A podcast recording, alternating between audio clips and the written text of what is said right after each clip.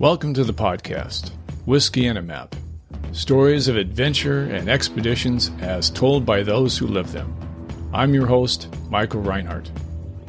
It has been said that many adventures and expeditions started simply with a map and a glass of whiskey, a desire to go and see the world's wild places. You're invited to pull up a chair, pour yourself a glass of your favorite whiskey, and join us as we hear stories from another one of our friends just returned from the field. Welcome. Come on in. I'd like to introduce you to a friend of mine, Bruce Barron. Bruce Barron is a professional expedition guide, explorer, and photographer. Bruce began guiding backpacking and mountaineering trips at the age of 15 and has since led expeditions to the remote jungles, mountains, forests, and deserts around the globe. He has explored uncharted areas in the Andes, Himalayas, Amazon basin, and West Papua New Guinea. Most notable of these is the Barron Pickard Heath River expedition in 1996, which discovered the source of the Heath River in the Peru Bolivia Amazonian basin. The Heath River delineates the border of Peru and Bolivia for 350 kilometers from the Amazon basin lowlands into the Amazon cloud forest. The expedition's objective was to follow South American explorer Colonel Percy Fawcett's 1910 expedition route and then continue on to discover the still unknown source of the Heath River and make the first river descent. Bruce, welcome. How you doing? I'm good. Good to see you. Uh, I'm glad to be here, Mike. Now, the job title professional explorer, that's a dream job for a lot of folks, getting paid to explore the wilds around the globe. How did you become a professional explorer? That's a funny, uh, a funny idea, isn't it?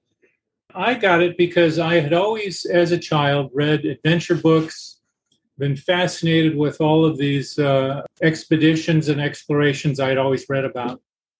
And uh, when I was about 12, I read a book. I don't remember it. It might have been two years before the mast. One of those classic uh, sail sailing version uh, exploration uh, novels, I read that there was a 11 year old cabin boy that had been around the world twice.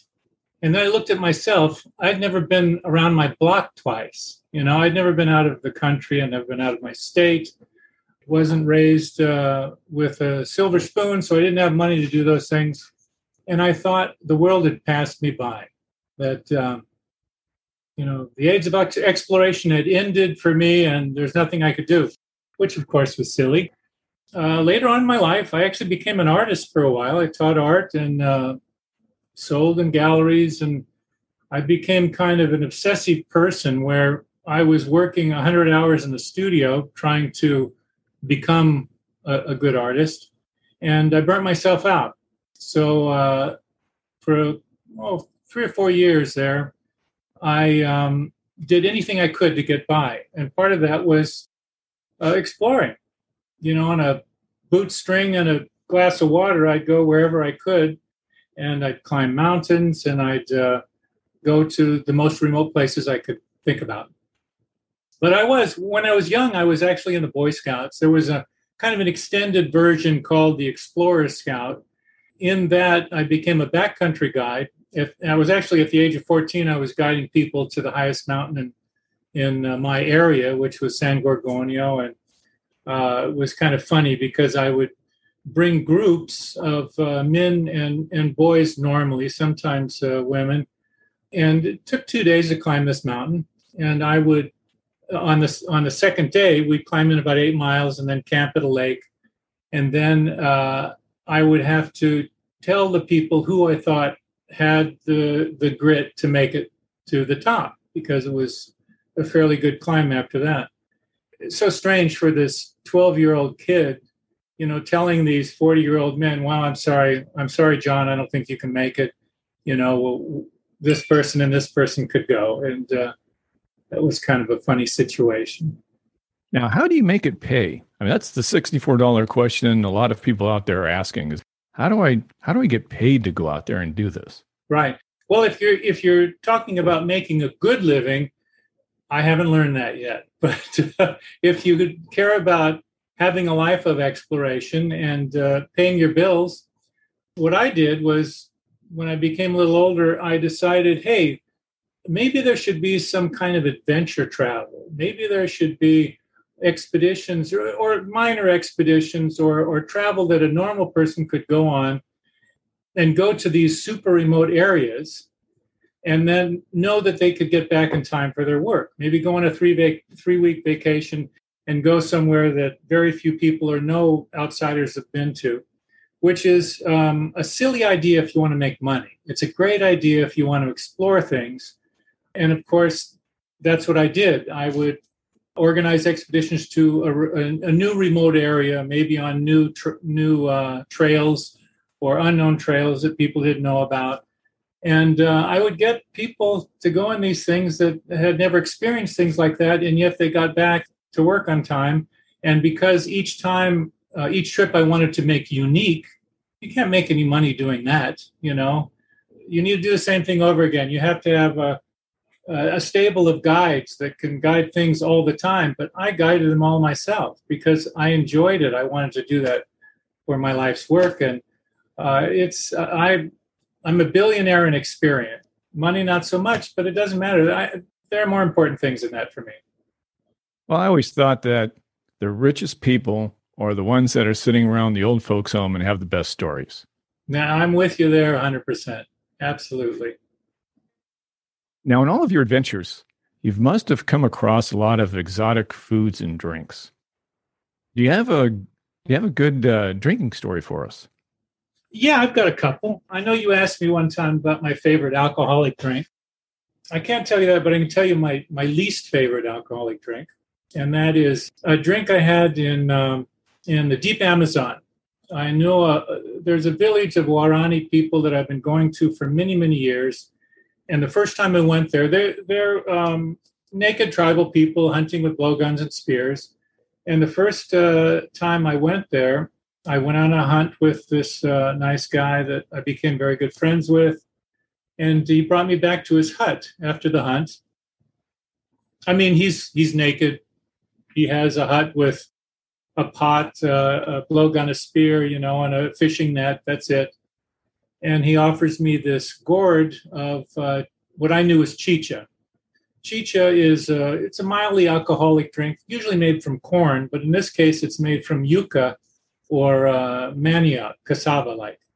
Unfortunately, I knew how it was made. So I grabbed the gourd and you know you're offered something you, you don't want to be impolite you and sometimes that impoliteness can be dangerous you know in tribal situations. But anyway I, I downed the gourd as quick as i could.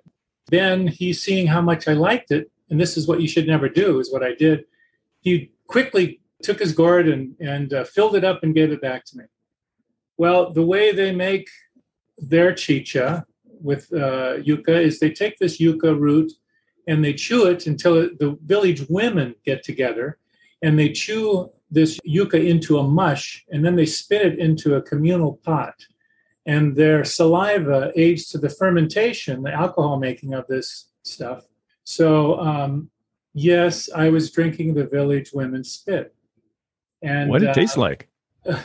Well, it wasn't so bad. You know, I mean, I've, I've eaten and drunk so many strange worms and insects and snakes. You know, it, it, it's not so bad, but uh, a little bit of alcohol. But it's just the thought. You know, this lumpy, you know, slimy. You know, all you can think about is a spit in that situation. You know. Know, I mean, I've eaten some really bizarre things, but I think uh, the other thing that stands out to mind is uh, it's really not that bad, but it was uh, butter tea.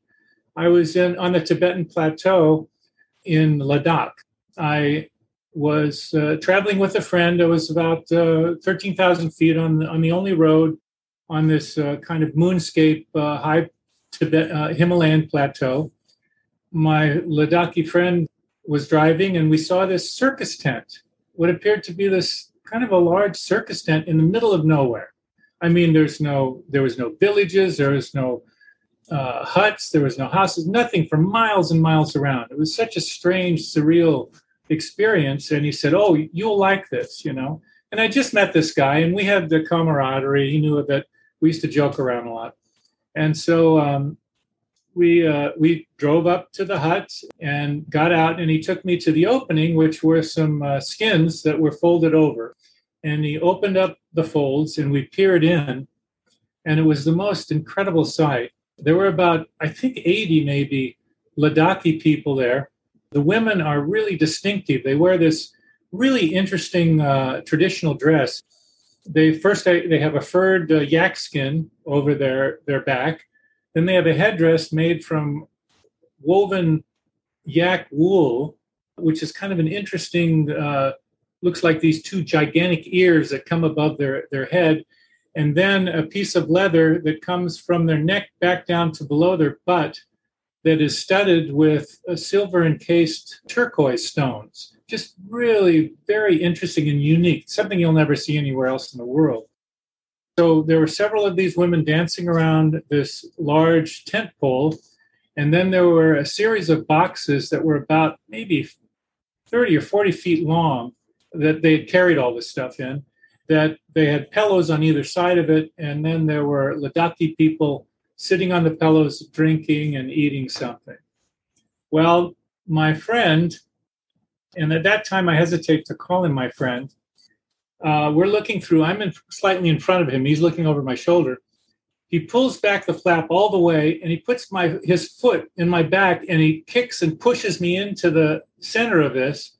And then he and then he folds the uh, uh, the door of the flap of skins shut, and he holds it tight so I can't get out.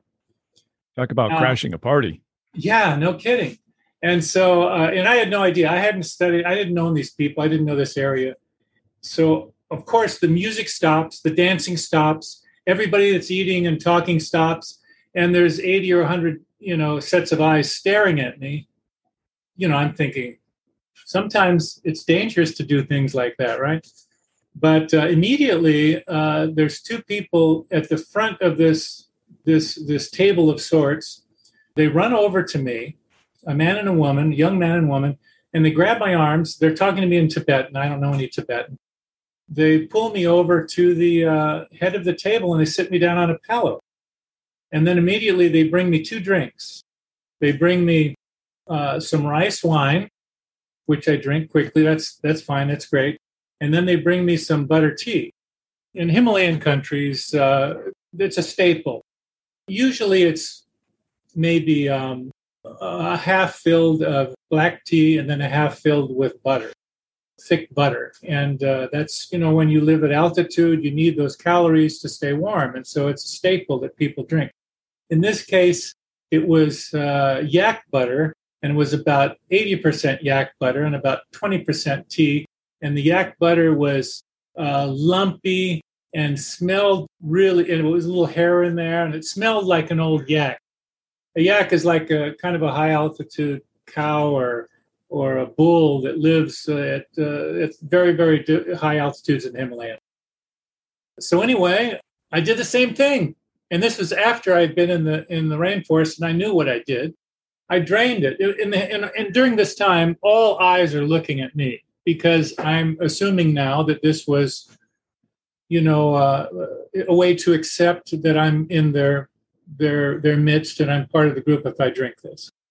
Anyway, I downed it and it was horrible. I mean, horrible. It tasted like rancid butter, but it was lumpy. I had to chew it, most of it going down. And the same thing. Oh, you like it, you know? And they, in their words, uh, brought me over and filled it up. And fortunately, it took a long time to drink the rest of it. But then everybody got back to it. The dancing started. And later, I found out that there are three things in Ladakhi culture that they have celebrations for. One is a birth, one is a death, and one is a naming or christening, not not Christian christening, but a naming of their child, and uh, that was a birth of their child. And in that culture, to have that Buddhist culture there, to have an outsider just arrive from nowhere like we did, it was a great blessing. You know, it was good karma. So uh, I, I, was a blessing for the event, and and uh, but of course my friend didn't tell me this. You know, we had some words afterwards and a few drinks of something else, but it was a good time. Now you spoke about eating some pretty strange foods. What's the strangest thing you've you've had to consume? Oh, geez, there's been so many. You know, uh, Well, I can tell you one that actually on this expedition that we're talking about that saved my life pretty much, and it's not it's not exotic, but um, we got to a point where um, we were starving. I'll tell you later, but um, I at the end of the expedition, I started out weighing about 190 pounds. I'm 6'1 and very muscular. So at that time, and um, I was in great shape. I was thin, and by the time I ended, I can't tell you what my weight was at the worst of it because there was a boat that I got on at the end of the expedition, and for a week on that boat and getting ready to fly out, all I did was eat. I didn't move more than 20 feet, I don't think, because I was starving. It was we were literally starving at the end of the expedition. So at the end of that week, doing nothing but sitting on a boat and eating, I was still 40 pounds under what I was still like 140 pounds or 50 pounds, uh, 40 pounds light. So who knows what I was? But when I got back to the uh, to the United States, my wife walked past me three times. I was waiting for her to pick me up, and uh, another guy that went on the expedition, the one other guy, his uh, his kid, well, I think she she was about six. He went to hug her, and she screamed and ran away from him. We we looked so bad, you know. but uh, anyway, what saved us were turtle eggs, which no big deal. Eat, ate some raw turtle eggs. The interesting thing was we had some uh, raw plantains or raw bananas, and they were only about two inches, three inches uh, long, but they they were hard as a rock. Literally, I had to smash them to open them. I couldn't cut them with a knife even. So they were as green as green can be. They tasted like turpentine if you were to eat them first. But the native people tell me that any plantains, or at least in that area, any bananas, no matter what age they are, if you boil them until the peel split off, they're edible. And indeed they were. They taste like like nothing, like if you're eating a cloud, you know. There's absolutely no taste and very probably very very few calories, but they filled our bellies and and that was a good thing. But uh, as far as the the thing that I didn't like it seems like all the weird things that you eat, they don't taste so bad. You eat insects and things like that, they're not bad, you know. One time I had to eat a lot of ants because I was starving somewhere and, and they just taste like uh, kind of like lemons, you know. They have this, uh, forget the, type of acid that tastes, gives you a taste of lemons. But I was in the uh, uh, New Guinea on an expedition and uh, was offered some uh, sago worms from uh, some natives there sago worms, they're, they're like, uh, they're about an inch long and ribbed and, and super thick, these uh, larvae of the Capricorn beetle. And they live in uh, uh sago palm. After sago palm comes down, they, um, in the rotten bark, and, and sometimes the natives down a tree just to get those sago beetles, along with the sago starch that they eat. But um, they're uh, big, thick, undulating, nasty looking off-white worms. You know, when you eat them, they they spurt. There's a lot of juice in there, and then they they continue wiggling on the way down, no matter how much you chew. So I, I think that's the one thing that uh, I dislike the most. I got to ask again, what did it taste like? That, the ones that I had had them, I had eaten some that we cooked up, and they were fine. They didn't taste like anything but those had a really uh, I don't know if it was a particular uh, worms, a particular tree, but they were they were very sharp, kind of acid like, and slimy. Oh, that they were just they were. Just, I was prepared for anything, and it was worse than I thought it was going to be. Let's say. But once again, the uh, the risk of offending and not accepting. Yeah, yeah. In that case, uh, it was pretty high because. Uh, well, I'll tell you uh, I'll tell you a quick story about this guys. These guys. I was in. This was in uh, New Guinea, and I was traveling to uh, an extreme area where some Korowai people live. Now, some people know about the Korowai, but this was in a really extreme, remote location of Korowai. Korowai people live in tree houses. They're unique in the world. Uh, not that they live in tree houses. Many uh, tribal people do, but their tree houses can be over 100 feet high. Incredible. And there's only one reason for that, and that's because uh, if you shoot an arrow at somebody 100 feet high, you have less of a chance of hitting them, you know? So it's for protection. from other tribes. And um, many of these, and the, the communities are very small. Sometimes it's just a family on one treehouse that um, is, uh, you know, you might have three guys and four or five women living in just one treehouse, and that's their whole, you know, tribe, or that's their whole village, you could say. So I was in uh, going trying to find this really remote Korowai country, and it was extremely remote to get there. It took four flights. It took uh, a day on a truck. It took three days on a dugout, a motorized dugout, and then it took a week traveling in just to get to this area. But uh, we got to the last village before we headed into the super remote area, which was getting there, as I as I just said, and we had to organize for some porters. Now these guys had been, some of them had been on expeditions before, but when I say an expedition, maybe once every couple of years, something like that. You know, a, maybe botanists have been into the area, something like that, or an anthropologist. So we were arranging for porters. I was talking with the head man there. It took about a day. I was just pulling my hair because usually it doesn't take that long. But this is a village, totally isolated. The only time they ever get anything that resembles any kind of, uh, uh, well, you would say some kind of monetary, you know, whether it's trading goods or anything, is this odd expedition that comes in there. And very few had ever been in there. And so um, it took a day to negotiate which uh, members were going to come on the expedition. So we finally figured it out. Everybody's loaded up, and we're heading out of the village. And the village is in a cleared area on the bank of, a, a of the river. There were about eight huts in the village, kind of on each side of a path. And then beyond the last village, went into just high rainforest canopy. So I'm leading the group and we're walking between the huts. We get to the last hut, and across this the the path are this X of bamboo, these big bamboo logs that are Xed across it. Now, I mean, that's the international symbol for hey, don't go that way, right?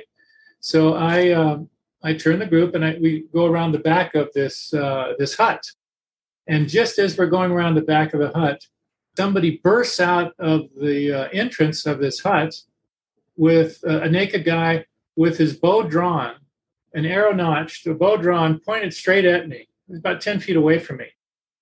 I didn't have time to even duck or run, but just at that moment, a couple of guys from our group jumped the guy, knocked him down, and they pulled the, the bow away from him. They're struggling. The guy grabs his bow back, notches it, picks it up, and again he's pointing it at me and uh, and I say let's book, and so we head out. They grab him again and knock down, and I did. I told we don't look back until we hit the bush because uh, anyway, that's what we did. We just kept going, and finally, I uh, we got to a place safe in the in the in the forest, and I asked my interpreter there. I said, uh, "What happened?" he said, "Well, he was one of the guys that didn't go.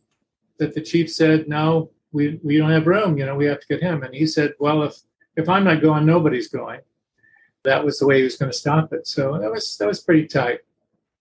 Pretty close call. Yeah. What's the? Uh, and I'm sure there's many, but what's the strangest or most unusual thing that you've uh, witnessed, or, or something that really stands out for you? Well, there's been many, right? But the one that stands out the most was in the Amazon. There's a village I've been going to for many years there a tribe that is starting to get some outsiders in there now. But um, when I first went there, I was the only outsider. It was the same guy that uh, I told you I, I, had the chicha with, the Waorani. And during that trip, came out of my tent one day, and uh, I see this woman breastfeeding her baby. And it's not unusual to see uh, native people. Well, first I should say the Waorani, this particular group, they uh, they have a lot, they like a lot of pets. They have a they have many. They have macaws and parrots and different monkeys. And I saw one guy had a marmoset, these beautiful little the smallest of monkeys. He had I saw him climb down from the roof up up to his shoulder and up to his arm, and then encircled its tiny arms and feet around his thumb, and then chirped at me like a bird. So you can see how small they are. But all kinds. They have uh, they usually have a harpy eagle, like the largest eagle, that as a warning signal because they screech so loud when people approach. But all kinds of monkeys and different animals. And it's not unusual to see a native woman breastfeeding her human baby on one breast and a monkey baby on the other. I mean, these pets in this area, in this tribe, but in this culture here, they believe that their pets are, are just like one of them, you know. Many of the pets they get from killing the parent, but still the pets, the, the young ones, become part of the culture. And, and in some uh, villages, they, they remain so forever. They don't eat them after a while. That's a strange sight, but I had never seen this or heard of it. Do you know what a tapir is? A tapir is the largest rainforest animal. Be like 600 pounds. They're like the jungle cow. They have this gigantic head with a kind of a short prehensile nose, but they're they're giant. They're like a little hippo in a sense. Anyway, I came out of the hut and I see this nice naked uh, native woman uh, smiling at me, and uh, she is holding a baby. She's not breastfeeding the baby, but there in front of her is a baby uh, tapir breastfeeding.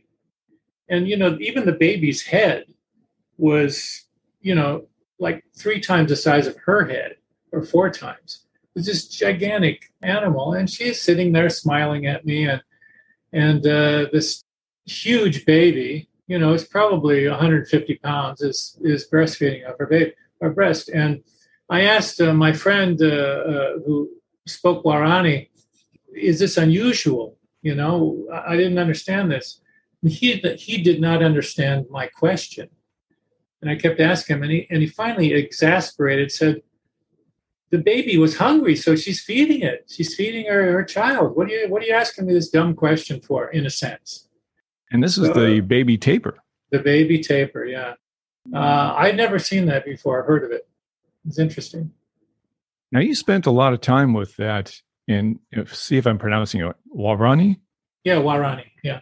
You spent a lot of time with them, and I, we were talking earlier about intuition and what you saw them and how in tune they were with nature. Oh yeah. Yeah, what yeah. What did you see?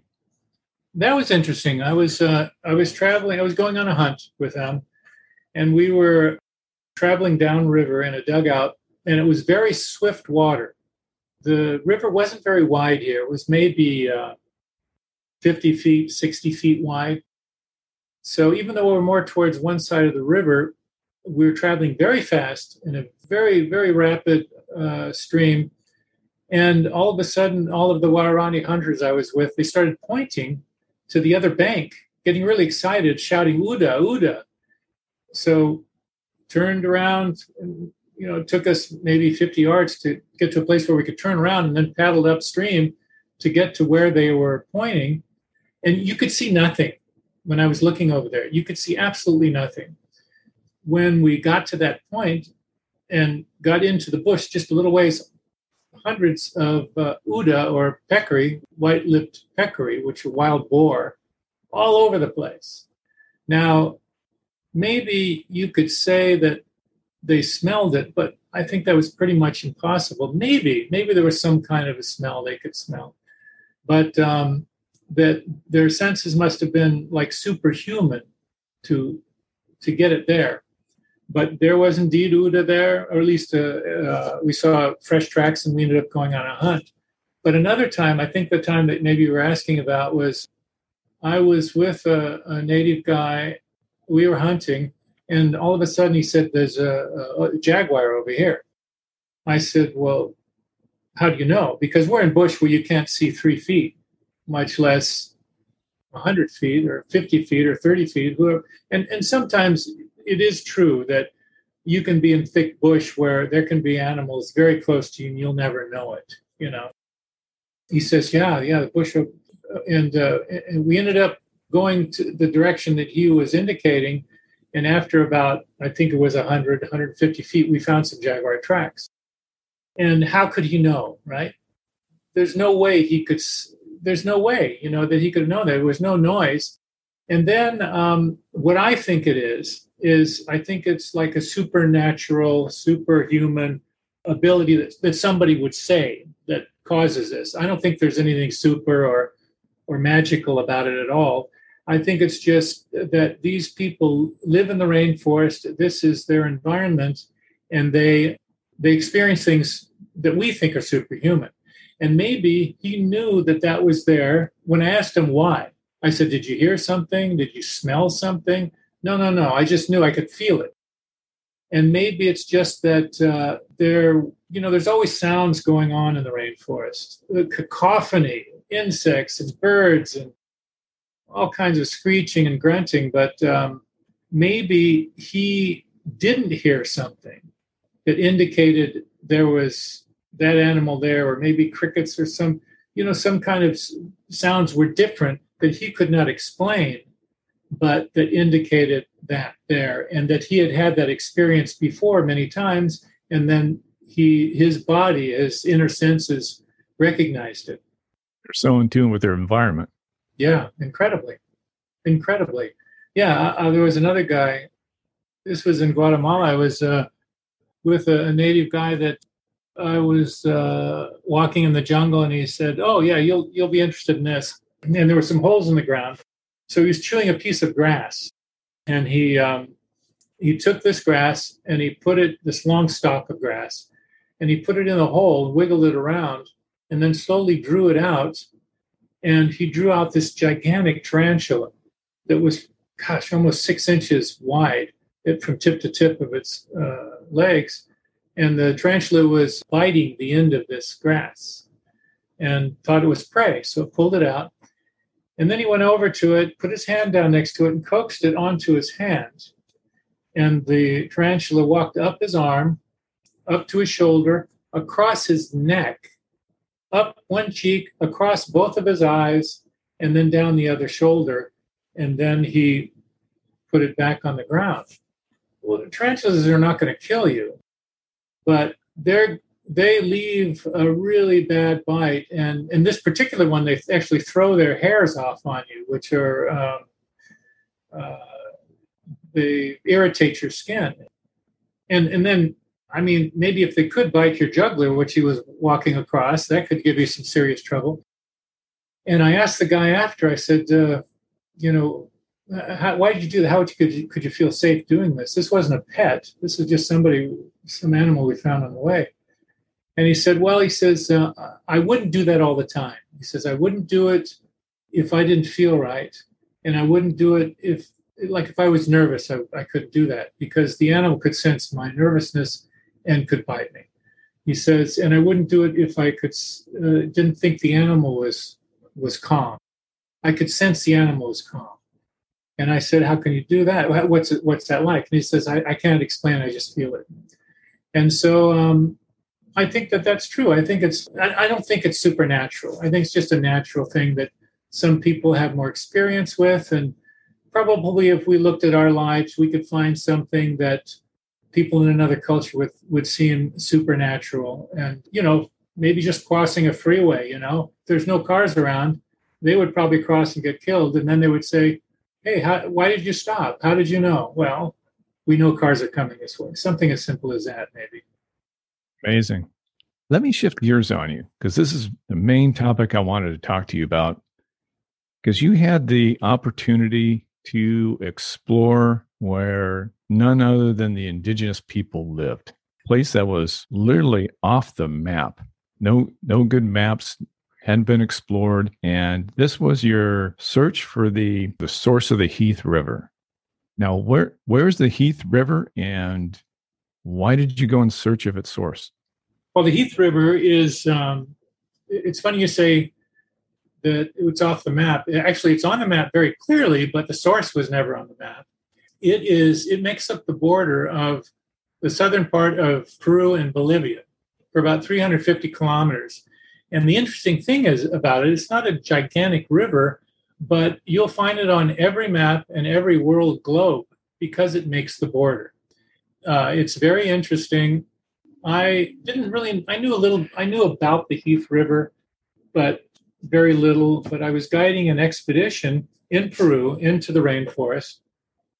And at that time, there was a, uh, a, a super remote wildlife outpost where uh, biologists, botanists, uh, anthropologists would go to research in, in, in exchange for their staying there for free uh, and having the ability to research and, and a living place and food. They would take the very odd adventure travel group at that time that came in and and and, and we could uh, I could take my group and let them walk with a, a, a, world's premier scientist at that time. So I brought a group there. This was many, many, many years ago, and uh, was very remote. While I was there, I was thumbing through their library. When I say library, it was a shelf with a thatched roof over it uh, there was no electricity, there was no plumbed water. This was just uh, kerosene lamps, you know, and and just uh, something to keep the rain off your head. And I found this uh, this book called Exploration Fawcett, and it was in tatters. You know, in fact, it had almost fallen through the the the floor and into the the mud below, and I, and then I never would have had this expedition maybe. But uh, it talked about an English explorer that did the first exploration of a river that wasn't too far from there. You know, I forget how many hundred kilometers, I don't know, something like that. It was an unexplored river and uh, makes up the border. At that time, the border was in dispute between Peru and Bolivia. Funny, it still is today, right? But anyway, um, I read this this book. It was about the uh, the exploration diary of this guy, Percy Fawcett, Colonel Percy Fawcett. He was a Royal Geographical explorer from England, and he was commissioned by the Bolivian government to map its border with Peru, which was the Heath River. So I became fascinated. He's kind of a character. He has some wild ideas, but uh, uh, I became fascinated when I found out that, yeah, the river is still there and had never been fully explored to this day, I found out. So I became obsessed with that there's not many many many rivers, especially that are this political boundary that have never been fully explored. So there was a chance for me to do something that maybe nobody had ever done.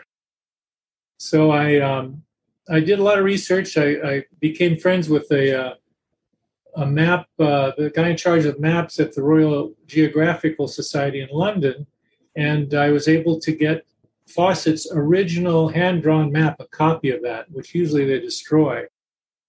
I did a lot of research on him. I did a lot of research into the area, talking to oil explorers and anthropologists, uh, missionaries, anybody that could be into that area of the Amazon.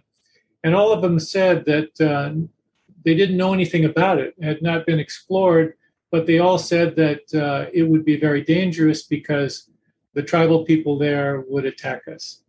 And uh, indeed, in, in um, on Fawcett, Fawcett's map, it shows where he was attacked many times by natives and he talks about being attacked and in my research i found that the few people that had gone up the lower part of the river had been attacked and, and uh, people had been killed had been uh, shot by arrows and killed. As a result nobody had ever been up there. This was 86 years before which was remarkable to me. So i spent uh, about a year putting an expedition together. And the way ours would go was we, um, the Heath River flows into the Madre de Dios, the Mother of God River, which is a large tributary of the Amazon. Uh, Fawcett had taken his party and he went most of the way up the river. In fact, he went to a place what he marked as a source, but uh, I later found out that uh, it was not the source. In fact, he said at one of his meetings of the Royal Geographical Society that uh, I maybe let me clarify a misapprehension. I never made it to the source. I made it to the headwaters, and and uh, at that point uh, we had some trouble and we had to retreat. But um, he pulled dugout dugout canoes up the river from the Madre de Dios, the outflow of the river, up to the headwaters. But he didn't make it to the source. And there, he, after befriending some natives, first he was shot at with arrows from these natives, but uh, then he befriended some and they showed him a path, a way to go across the mountains from this river, the Heath River, to the Tambopata River, which is most of the time quite distant. But uh, I found out by getting some aerial photographs from the military that there was a small section where there's just a mountain range where the two rivers came very close. And that's where he crossed and then descended the Tambopata back to civilization. My idea was to travel down the Tambopata River, get to that place where they're close, then carrying inflatable kayaks, climb over the mountains and get to the headwaters of the heath or the advanced area, then explore up to the source, up the headwaters, the area that had never been explored, and then inflate our, our inflatable kayaks and then make the first descent of the river that had never been done. So anyway, we I took it took about a year to organize this. Uh, turned out because everybody I talked to said that well, you're going to be shot with arrows if you go in there. That I brought a native headman from a village at the very bottom of the heath, the outflow into, into the Madre de Dios. We knew there was a village there. That's the only village that anybody knew about on the Heath River. So I brought this headman there. I also brought another native, Bolivian native, that was a trail cutter. He was actually, uh, he said he was a reformed jaguar hunter. He said that uh, he knows now that he shouldn't kill jaguars, that he was doing it illegally, and that uh, we should protect them. But he also said there's plenty more jaguars out there to attack us, so we need to be careful when we go. But anyway, I, uh, I assembled a, an international team. There were several of us. We started with 15. That would be the original party that would get us down the Tambopata River to a place where we'd cross over the mountains. And then the, our expedition party would turn into nine people. We had a uh, two Americans, myself and another guy that did the funding of the program. We had two scientists, a Bolivian, uh, two uh, two Peruvians, a, a, botanist and a zoologist, and then we had uh, the two native people, one Bolivian, one Peruvian, and we had a river expert. Is that it? Oh, uh, two photographers, a uh, an American and a Peruvian. So to make a long story short, we uh, got our gear together and traveled from Cusco, which is about 11,000 feet, uh, went over the Altiplano, over a 16,000 foot mountain pass in an open bed truck. That was horrendous. We decided to do it quickly so we didn't have to acclimatize. And it uh, we were an open bed truck with all of our rafts and equipment underneath and uh, went for about 35 hours without stopping. The only times we stopped was uh, every couple of hours to switch drivers. We had three Quechua drivers, Navy drivers that would just rotate and just continued over the top. I remember one of the rafters kept shouting uh, colorful sayings like medley queso waiki, which is kind of a cross between Quechua and Spanish. Kind of means put the metal to the pedal to the metal. But maybe it's like our sayings too. If you uh, looked at the, the true meaning, it was uh, accelerate cheese brother. So I don't know how those things happen. But anyway, we eventually got over uh, the Altiplano, and uh, a lot of most of the people were sick from from soroche, which is high altitude sickness, because we didn't wait to acclimatize. We wanted to get over quickly, and there was a lot of vomit on the side of the, the vehicle, but we made it over. We got down to the very end of the road, the last part of the road. And this was an old gold, mine, gold miner's dirt track to get down to this village called Putina Punco.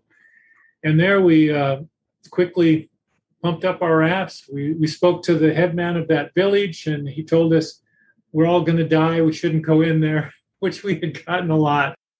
Before we go there, you had to cross a border, right? Oh yeah, yeah. Well, it, it wasn't. There so was something of that happened there. That uh... yeah, yeah. When we dropped down into the uh, from the Andes into the uh, the cloud forest, the Amazonian cloud forest, there was a military checkpoint because there was uh, an outbreak of yellow fever in the area. So all of us had to uh, show our inoculation that we had had yellow fever shots. Well, we I had most of the guys had. Some of the native guys had not. And uh, so we had to get shot. But you know, we were going into an area where everything was going to get wet and destroyed. So I didn't bring my passport or my documents like that. Fortunately, a couple of the people did. Uh, the one uh, there was a uh, the wife at this point of a um, photographer that came. They both bought their passports, and she was going to take them back when she uh, returned without going the rest of the way with us on the expedition. So we have blankets over the, all of us, trying to keep from freezing as we're coming over the the uh, Altiplano. And now they're saying we're all going to have to get inoculated because we don't have proof. So I thought, well, I don't know what it does if you get yellow fever shots, you know, twice within two weeks, but I thought that's okay until I saw what they were shooting us with. And it was like something you saw in a Frankenstein movie from 30 years, you know, 100 years ago. It was a silver uh, syringe with three finger holes, metal with a long, you know, uh, needle on the end. But they were using the same syringe on every person. They were just refilling it. There was no way I was going to do that. You know, I mean, that's. I'll drink. I'll drink Village Women spit, but I'm not going to take that chance. So um, we just faked. Two of us were, were in that situation. We just faked like we were asleep underneath the covers that was the worst thing because then they thought, and then uh, they said, you know, wake them up. They have to get an inoculation. And uh, one of our friends says, no, no, they're sick. You know, they can't. Uh, they, are just sick. Let them be. And of course, they why are they going to let them be sick if there's yellow fever in the area? But fortunately, a couple of our friends that brought their after they showed their passports and papers, passed them underneath the blankets to us, and we showed them our passport and inoculation pictures. I don't know why that worked because, you know, the the guy didn't look anything like me, whose picture I had, and the other guy that I was with was not a blonde young woman, which his passport picture was, but we got out of it and we fortunately continued on. So the next part of the journey is the river. Yeah, so we finally made it to the river. Uh, we filled up after uh, getting whatever information we could in the area, which was very little. They just said they knew nothing about the Heath River on the other side of the mountains. They didn't know much about the Tambopata, the river we were going down. Thank you for joining us. This is the end of part one. Return for part two as Bruce and the expedition descend down into the Amazonian jungle in search for the source of the Heath River. Until then, check us out at michaeljreinhart.com, where you can find more of my work as an adventure photographer and writer. Photos, videos, and articles of interesting people, mysterious places, and exotic cultures from the wild places of the world.